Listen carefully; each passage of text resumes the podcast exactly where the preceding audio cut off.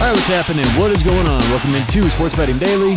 Appreciate you joining us on a uh, Monday podcast. On today's show, like we do every Monday, let's go over last week's picks. And uh, last week we had a total of five picks to go over. Remember, uh, the first Monday of every month we go over all the picks on the show, but every other Monday just rewind last week. So let's go over the picks. I will go in order that I gave the picks on the podcast because that's what's easiest here. It's what I have them written down, and I think it's easier to easier to follow along. So you can just kind of go scroll in order of the picks we gave. So uh, let's go to last week. I think it was either Thursday or Friday. I think it was a Friday show. We gave two NHL picks for Saturday. We gave the Philadelphia uh, Philadelphia Flyers minus 110. They were home against Calgary. And we also gave Minnesota on the road at Columbus. Those both came in winners. So uh, we started off 2 0 in the NHL with Philadelphia on Saturday and the Minnesota Wild also on Saturday.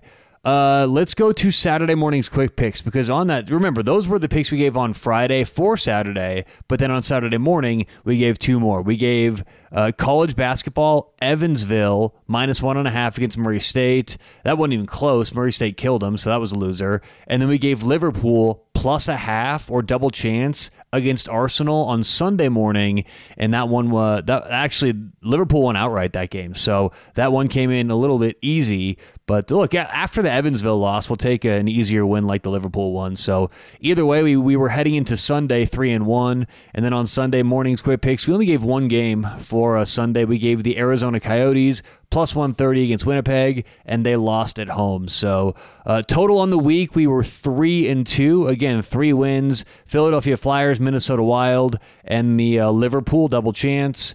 Two losers were Evansville minus a half in college basketball and the Arizona Coyotes plus 130. Now, here's the thing since uh, Arizona was plus 130, we actually ended the week up about 1.15, 1.2 units. So we're starting off 2024 in the positive three and two overall, up 1.2 units. So uh, that does it for last week's recap. Hope, hopefully you were on those and had plenty of winners yourself. So appreciate you listening. We'll talk to you soon right here on Sports Betting Daily.